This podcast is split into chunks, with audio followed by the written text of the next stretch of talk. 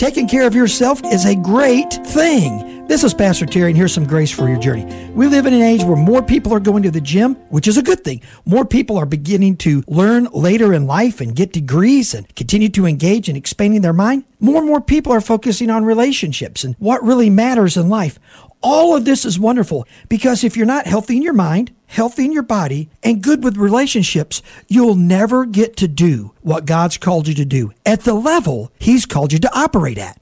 Here's what Proverbs says Whoever gets sense, whoever has common sense, loves his own soul. Hey, you're the only you God ever made. Take care of yourself and watch God use you in amazing ways. And guess what else will happen? You'll find unbelievable grace for your journey. Thank you so much for listening to this edition of the Grace for Your Journey podcast. I pray that it has been a blessing and an encouragement to you.